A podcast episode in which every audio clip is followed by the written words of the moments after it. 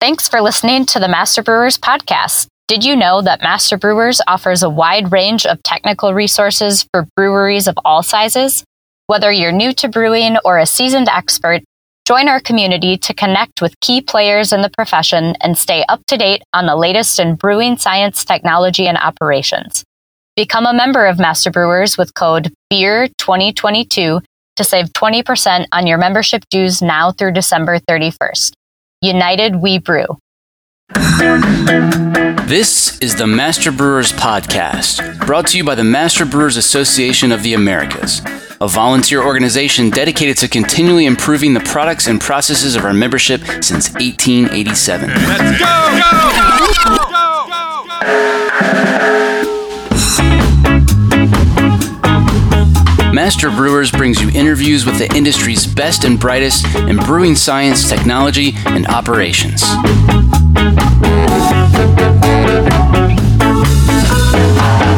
Calm down, I'm moving too fast. This episode was made possible by the following sponsors. Discover more ways to enhance flavor and maximize beer yields with Salvo. Now available in varieties like Sultana, Trident, Lotus, Calypso, Cascade, and many more. Discover how Salvo can help boost your brew at hopsteiner.com. Additional support provided by Every beer has a story, and that's why, for over 95 years, Gusmer Enterprises has offered a full line of solutions, including equipment, analytical instrumentation, and processing aids, all brought to you from leading suppliers and backed by strong technical support. For the solution to your story, go to gusmerbeer.com. And thanks also to Brew Ninja, a brewery software solution that streamlines your day to day operations, including inventory, accounting, sales, and compliance, so that you can focus on making great beer. Listeners of this podcast will receive a unique offer by going to getbrewninja.com and using the code BrewNinja21.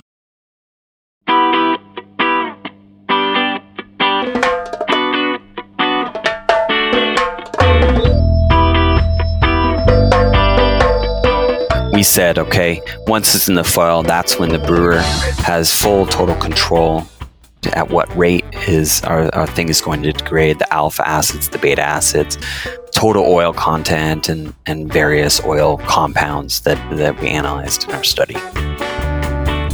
This week on the show, what's the actual shelf life of the hops in your cooler? And what happens if you keep them there for a few more years?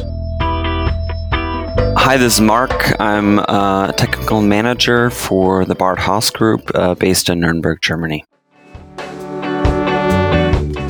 I like this study because it looks at practical conditions that the average brewer might be working with rather than lab or optimal conditions. Talk about those real world conditions that you studied.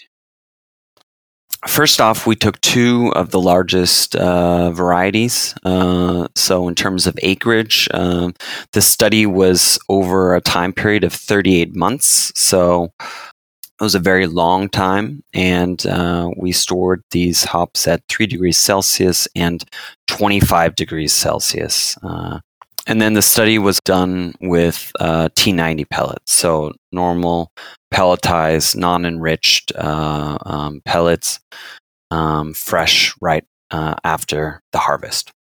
So the big the big difference with this study um, compared to many other storage studies is that um, oxygen was not uh, a part of the study. So that was one factor that um, so wasn't sort of like a forced analysis. There would be an addition of oxygen to to do the force test, right? Exactly. But we said, okay, um, if we're going to do a study, um, we want to do it uh, for uh, under practical conditions um, in inert gas. So basically, in the foil, there was um, CO2 introduced, and there may have been very small amounts of oxygen just as um, when pellets are packaged.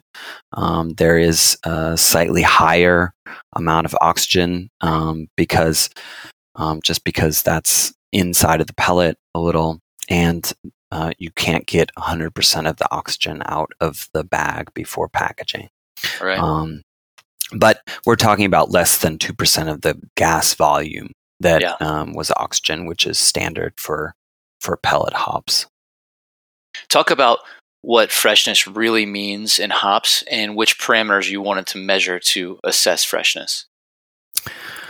Well, for hops, we usually have a certificate of analysis. And the certificate of analysis is basically kind of like a snapshot. Um, that's where we can say, okay, at the usually at the time of processing, this is what the alpha acid content is. This is the beta acid content. This is the total oil content. And maybe if you have uh, an extensive uh, analysis, then you might get some individual compounds. So that's kind of time point zero. And um, I basically took a uh, quote out of um, a book, Hops, Their Cultivation, Composition, Usage.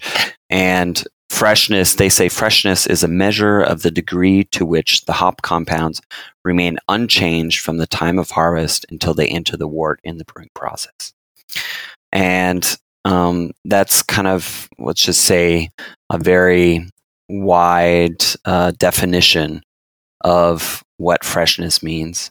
But for the brewer, it's most of the time um, conditions that they can uh, actively control. And that's um, from when they're at your brewery and how you store them and how you treat them. Um, and so the COA is going to give you basically time point zero of these hops in the foil. And then the freshness for you, or the degree of freshness, I should say, is whenever you add them to the to the brewing process. At what point do merchants typically grab the samples that create the numbers that appear on my COA? Are they typically sampling for analysis uh, after packaging and maybe even a little storage time, or is it before packaging? Is it right as it goes into the bag? How, how does that work?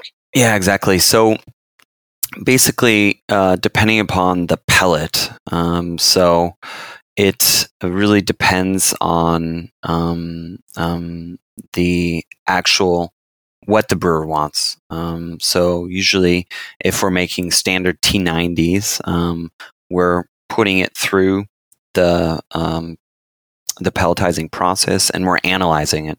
So we know the alpha in the bale, and then while we're processing it, we're also taking samples. So we'll create uh, a powder um, it'll be mixed, uh, and then it will, based on the bale alphas, we're going to get a calculated alpha content.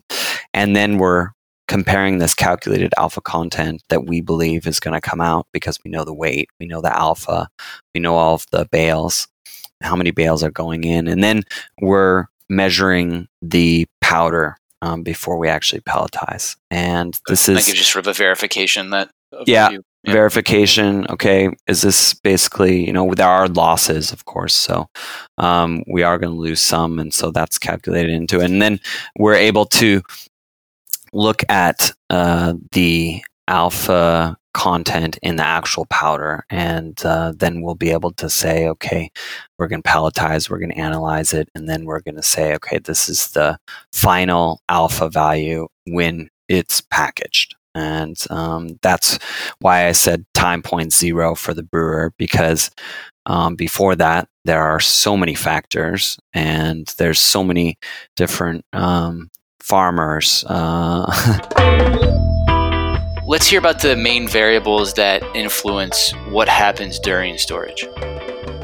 Um, so, what's good about when we package uh, pellets in a foil with inert gas is that there's not many variables here. Um, so we've already um, we have our pellet, we have our alpha acid, and um, that's only going to uh, change um, based on the storage temperature, um, the actual gas, um, i.e., oxygen concentration. Which you said is usually less than 2%, basically, right? Correct. Yeah. yeah. Mm-hmm.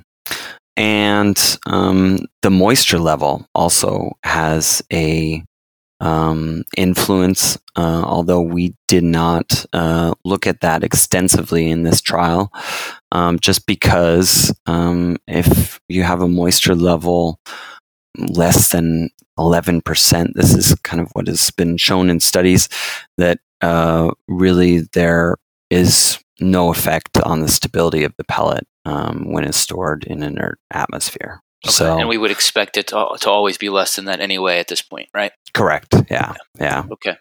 Could you maybe talk a little bit about the packaging materials themselves? Uh, not all merchants use the same bags, but many do use the same or similar foils. And I, I remember early in my career when most of the hops that arrived they came in vacuum sealed foils rather than the loose packed um, that you get now. And you had to drop the bags on the floor or use a giant screwdriver to, to break the pellets apart. Anything you want to say about the packaging materials that are commonly used today?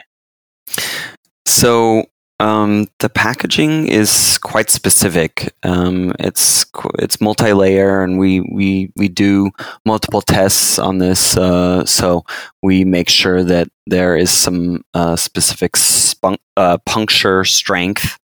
Um, so that's where if you've you know of course everyone probably has uh, touched one of these foils. It's not you know very thin. It's very thick. You know, you can throw it around and it won't open.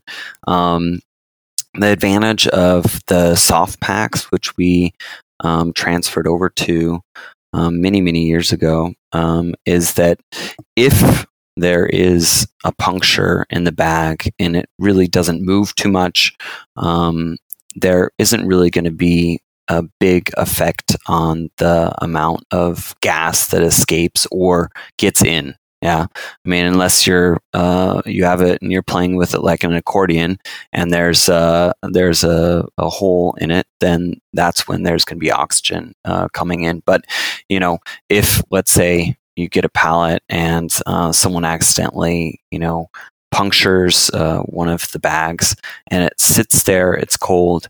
You're actually going to um, be actually pretty safe. Yeah, why is that that's uh, compared to like a vacuum pack. If you do get a puncture, um, a vacuum pack will then suck in air. So that's the big difference. Okay. You know, I've noticed even with the modern loose packed bags, if you look inside of the bag after using the hops, oftentimes you can see weak spots in the bag where it's not punctured but maybe stretched and Mhm. maybe a little light is coming through. Are those bags still keeping oxygen out? It sounds like they probably are, or have they been compromised? The foil itself it has multiple layers, and that provides that gives it its strength. And so, if it's stretched, it should not be compromised. Um, but that can be easily tested by um, if you can, you know, uh, uh, introduce air by maybe pulling it apart. Then, of course, you have uh, a weak bag there. Is one hop merchant's foil better than another, or are they all coming from the same place pretty much anyway? Um, do you have any insight on that? Um, I Are they- don't. Are they like personally. proprietary, you know, to your Uh, company, or not really? I, I, I don't personally. Uh, I don't know what competitors are doing. that with Um, I mean, what I can say is for our company is that uh, John A. Haas and BarthHaas we use the same foils. Um, and uh, this isn't my expertise, but I would assume that um, they're all very similar. Yeah. So going back to your study, you looked at two different varieties. Let's do one at a time here. Describe what you observed. So the first part of the study uh, that I wanted to uh, show is that um, when you store pellets cold, um, they are going to be stable. The, with the uh, different alpha analyses, all of them stay the same. So it's a very good indication that if you store your hops cold, you're going to be fine. Um, but stored at a higher temperature, then you are going to get a significant loss of alpha acids. And uh, this is an example of pearl. Um, of course, brewers around the world are interested in keeping alpha acids uh, uh, and their content as stable as possible because that's how um, basically um, all of the alpha acids are purchased, or the most of the alpha acids are purchased around the world.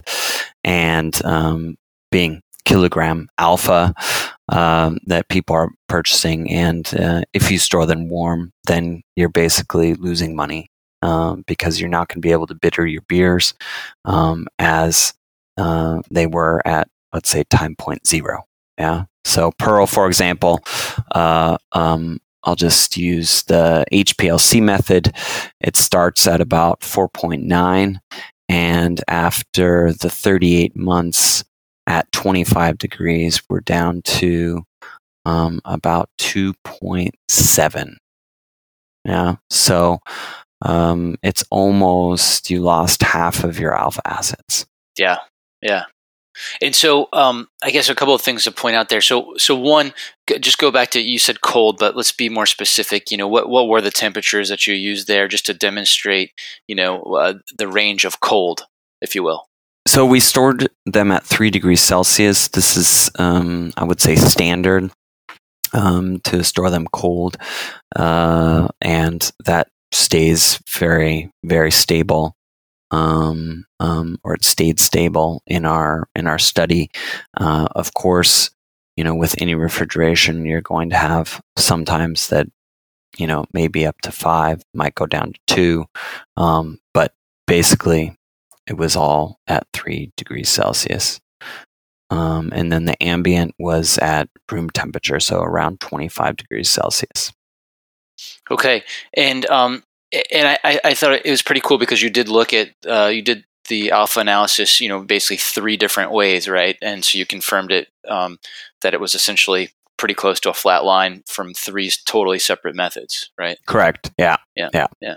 Yeah. Um, but there was variation between those methods, which we do expect. Um, yeah, I mean, and and yeah, we can't forget about the uh, analysis variation. So even uh, you know every method has its own analysis variation. So there's uh, basically whether you take the EBC 7.5, the ASBC, or the HPLC method, there's always going to be some variation, um, even within your laboratory. And if you were to say, okay, I'm going to send this hop, um, the same hop pellet to another laboratory, they may get a different uh, value. So there, that's why there are some slight um, higher values, slight lower values, but you can basically say that it was uh, it, it, did not move. Yeah. Yeah.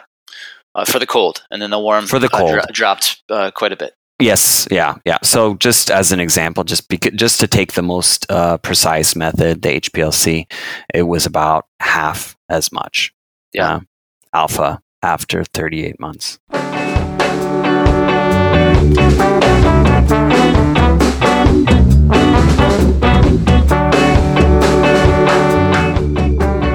Coming up. We even had some hops um, at our storage facility that weren't called off by a brewery. And uh, so we analyzed them 10 years later, and they had only uh, 25% loss of alpha acids. I'm John Bryce, and you're listening to the Master Brewers Podcast from the Master Brewers Association of the Americas.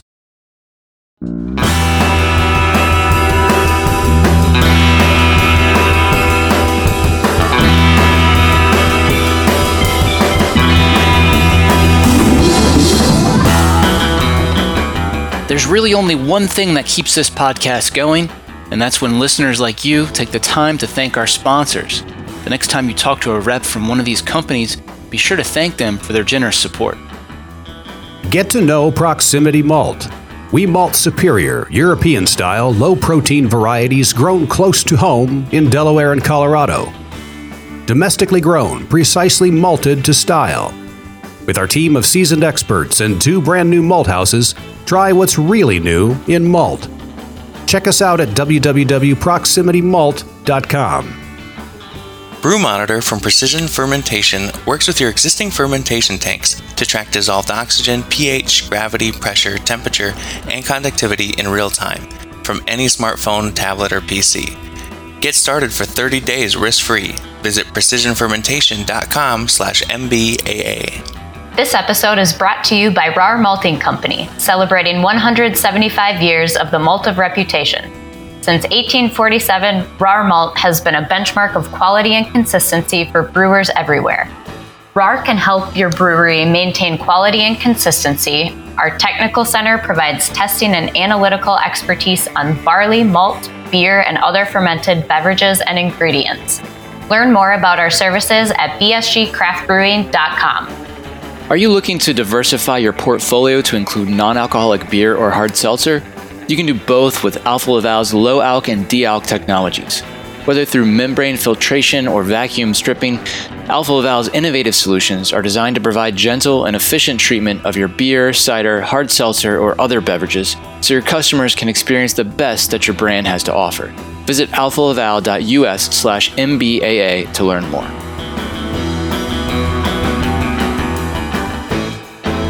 And here's what's coming up on the Master Brewers calendar. District Southeast meets October 14th at Motorworks Brewing. District Northwest meets in Olympia October 21st and 22nd. District Georgia meets at Round Trip Brewing in Atlanta October 22nd. District Eastern Canada has a webinar on the best practices in dry hopping October 25th. The District Midwest Technical Conference is October 28th and 29th. District Philly meets November 4th and 5th at the Wyndham in Old City. District Great Plains meets November 11th and 12th at Free State Brewing in Lawrence. District Rocky Mountain meets November 12th in Glenwood Springs.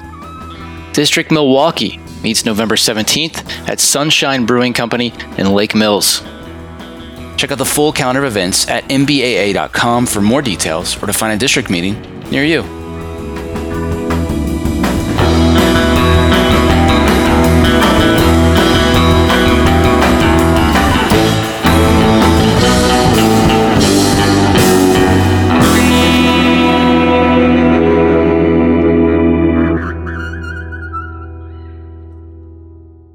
Now back to the show.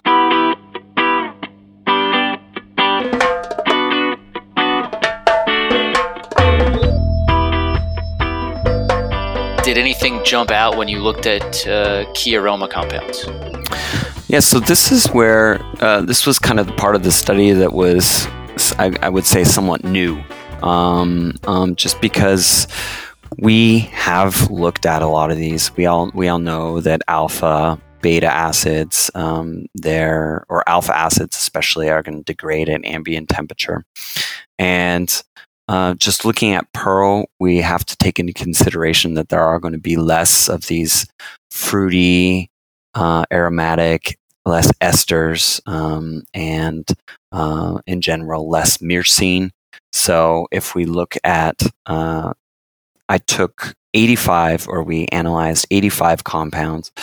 I screened all of those 85 compounds and basically took all of the ones out that didn't show any movement or they may have shown um, non-detectable or one um, um, milligram per 100 grams of hops.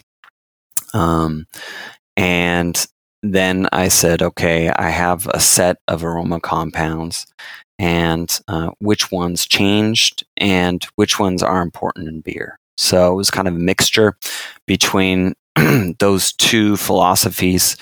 Um, and I'm mentioning that just because everyone shows different compounds all the time. You know, sometimes people just show uh, myrcene, beta caryophyllene, uh, farnesene, linalool, citronal, nerol, geraniol, um, and um, I did a little bit. Uh, we I added a few more um, so a few esters. Uh, I'm not going to name every single one here, but uh, I think that'll be. I'll, I'll, tell you a little bit about that uh, later with Citra hops.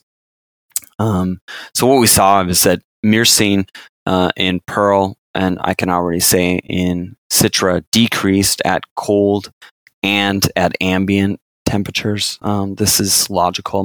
Myrcene is a very labile, it's a very sensitive compound. Um, and so that decreased uh, in just as an example, and the cold uh, temperature, it actually decreased about 31%. So, um, and when I say 31% or any percentages, these are um, um, all based off of time point zero versus our last measurement um, at 38 months.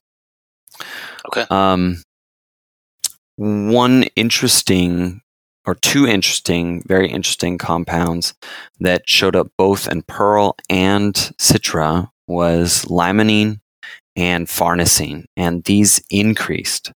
Um, and actually, at ambient temperature, there was a stronger uh, or a higher increase of these compounds. So, um, uh, for example, at ambient temperature in Pearl, limonene increased from time point zero from one milligram to three milligrams, and farnesene increased from one at ambient to seven at um, the last uh, measurement. So uh, this is quite large increase. Um, I couldn't find any um, any sources for actually why this happens. Um, of course, we know that there are so many aroma compounds um, in hops that really it's hard to say exactly what happens in inert gas atmosphere. But there uh, must be something. Um, I did find in some other literature about uh, lemon ver- verbena essential oil, and it, they also showed that uh, farnesene, uh, sorry, that limonene uh, increased as well. Um, but there was no real explanation, so um, we couldn't couldn't really say uh, exactly where it comes from. Um, okay. So. so. for all the compounds that increased over time, um, there's no smoking gun for that.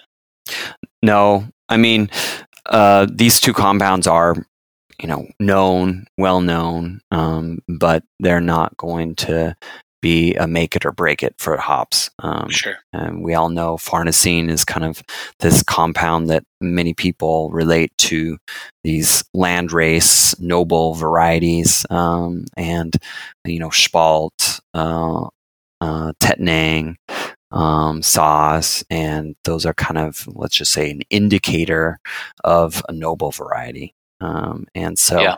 I found it quite interesting that it increases. I assume there's some something going on in between different uh, compounds, um, um, but it, eh, you, you, can't really put your finger on anything.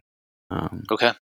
Just uh, another comment uh, about uh, two more compounds, and that's of some of the esters that they decreased both at cold and uh, at, at ambient temperature. And what was interesting is that humulene epoxide 2, um, one of these epoxides, uh, actually decreased. So um, that's just an indication that there was, this was all done in inert gas. Um, and that there was really a degradation of some of these uh, aroma compounds. Um, so it can be there is some something going on that we don't know, but I would say most of the time or some of the time it's going to be just a compound degradation. Yeah. Anything you want to say in regards to your Citra analysis? So, Citra, we also did the same analysis and also had the same results. Um, there was uh, at cold temperatures, the alpha acid stayed con- consistent. Um, over time, there was a slight decrease, but um, nothing significant. Yeah. Um, and just as a comparison, at ambient temperature, the alpha acid uh, decreased uh, with the HPLC analysis from um, about almost exactly 11 percent alpha acids to uh, 38 months later, it was at around 7.4. So um, it wasn't quite as extreme as Pearl, and um, but uh, still significant as in terms of the amount of alpha acids lost. Absolutely. I mentioned that there was a little higher content of many of the aroma compounds, myrcene, uh, as well as especially the esters.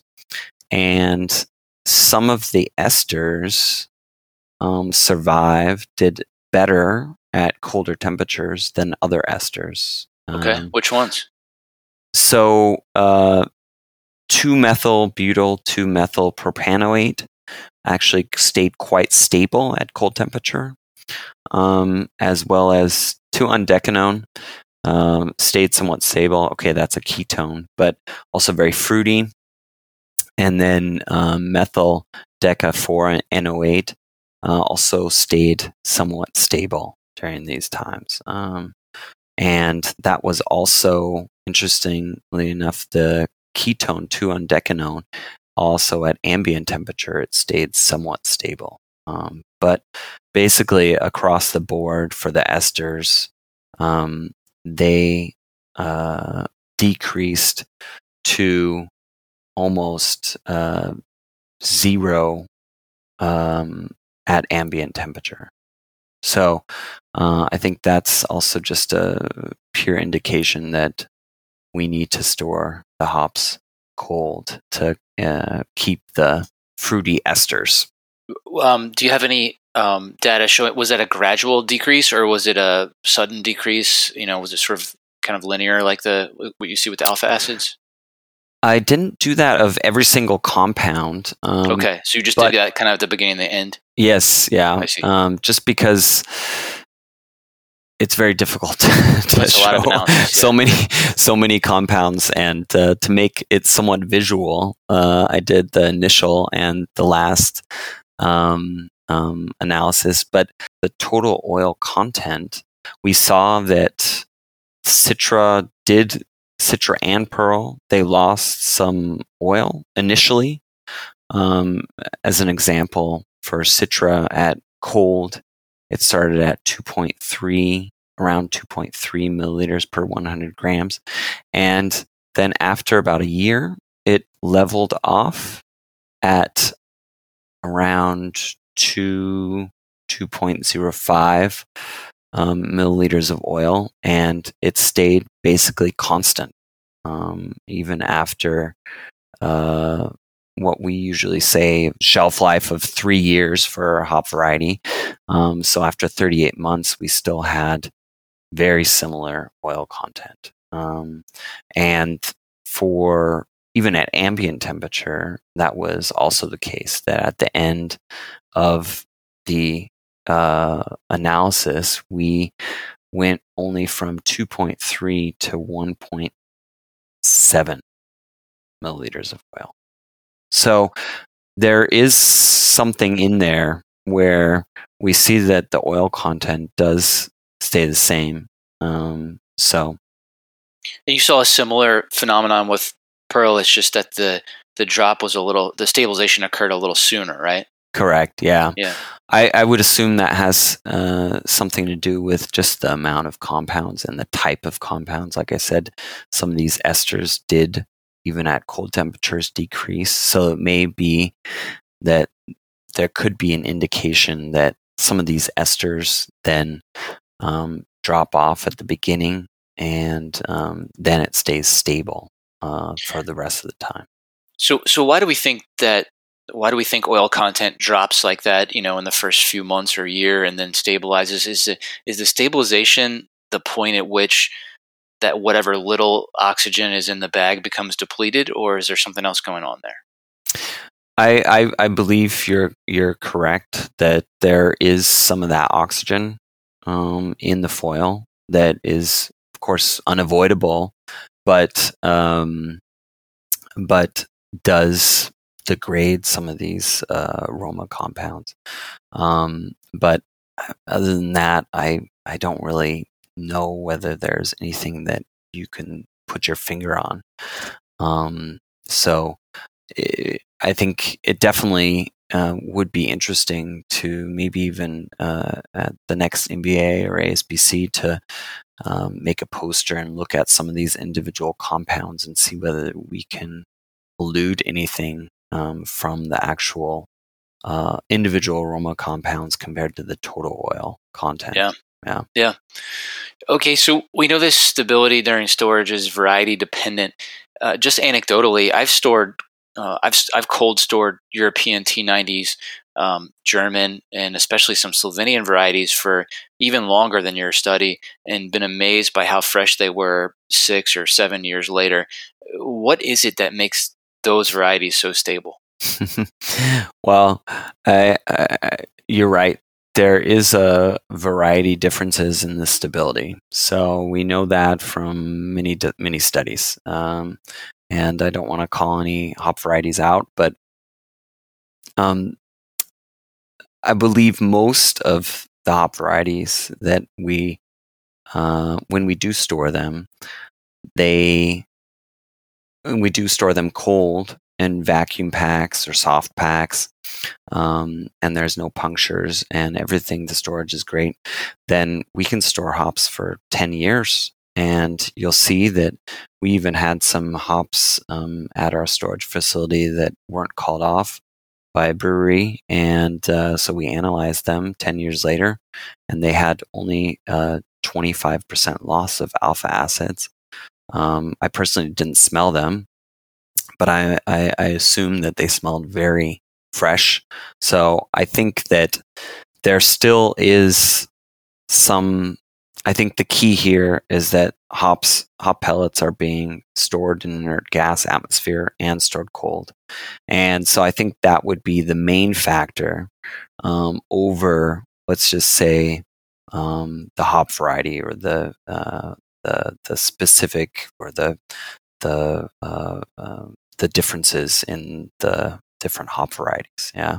Yeah. Um, so that's still a factor, of course, that we have to take into consideration. But the number one factor is cold, inert gas, and then we're going to have a very stable uh, hop variety. I, th- I think a lot about sort of like the the shipping of hops, right? It's it's very it's you know hops are commonly shipped not cold. I mean there there are certainly situations where they are shipped cold, but um, there are a whole lot of hops that are shipped all around the world, you know, uh, at ambient temperatures. Yep. But I think one thing that's interesting is that you know even when you look at the curves on your your assessment of the the ambient stored hops, the degradation is still you know pretty slow in the grand scheme of things. So to me, that says you know okay, a week warm is really not that big of a deal.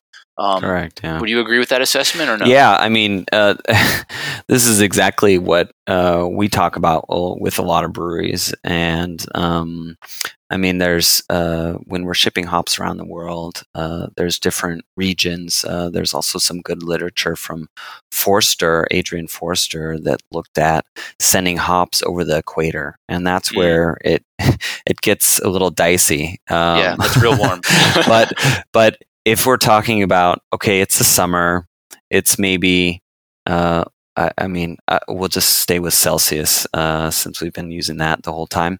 Um, if it's you know 30 degrees, it's not good, of course, um, for anything um, that's stored, any food stuff that's stored at that temperature. But um, one to two weeks, I don't think is going to be the end of the world. Um, but of course, you know, ideal situations would be a reefer container. right. Uh, and um, so, but yeah, as you as you said, the short amount of time, uh, a couple weeks, isn't going to uh, uh, make the hop so that it's unusable. Um, so to wrap it all up, um, we saw in our study typical degradation of alpha acids independent of the method and um, that we did see some degradation of these hop oil compounds um, that I mentioned before, and uh, but it is variety dependent. So, um, what was really promising to see is that the hop, the total hop oil content over time was stable for both varieties. Um, but we did see that that right after um, packaging that we did see some decrease in some of the aroma compounds. There was an increase in limonene and farnesene, which surprised us, and that happened in both the varieties. So we can um, be sure, even though we don't have an explanation of why exactly that happened, um, we do see that that was consistent um, between both varieties. It's great to be able to talk a little bit more, uh, also more in depth about this topic because it's important. It's been covered in the brewing industry many years back, but it's always good to kind of take a new, fresh look um, and um, see what the hop how how hop pellets uh, are stored. Yeah, Yeah. and um, many brewers are using them two, three, even longer, and uh, there's still uh, value beyond the let's just say best buy date, which it happens to be for most hop manufacturers three years for pellet hops. But um, we've seen that you know they can still be used past this. Uh, but of course, it depends on when you're adding it, what kind of beer you're making, et cetera, et cetera. That was Mark Zunkel here on the Master Brewers Podcast. Check the show notes for links and keep those hops cold. My fist full of courage. Are you enjoying the Master Brewers Podcast? Let me tell you about a simple way you can help us keep making more. Take a minute to thank our sponsors. There's no way we could produce this show without generous support from sponsors like Hopsteiner, Brew Ninja, Proximity Malt, BSG, Gusmer, and Precision Fermentation. So please, let them know you heard their message on the Master Brewers podcast and that you appreciate their support.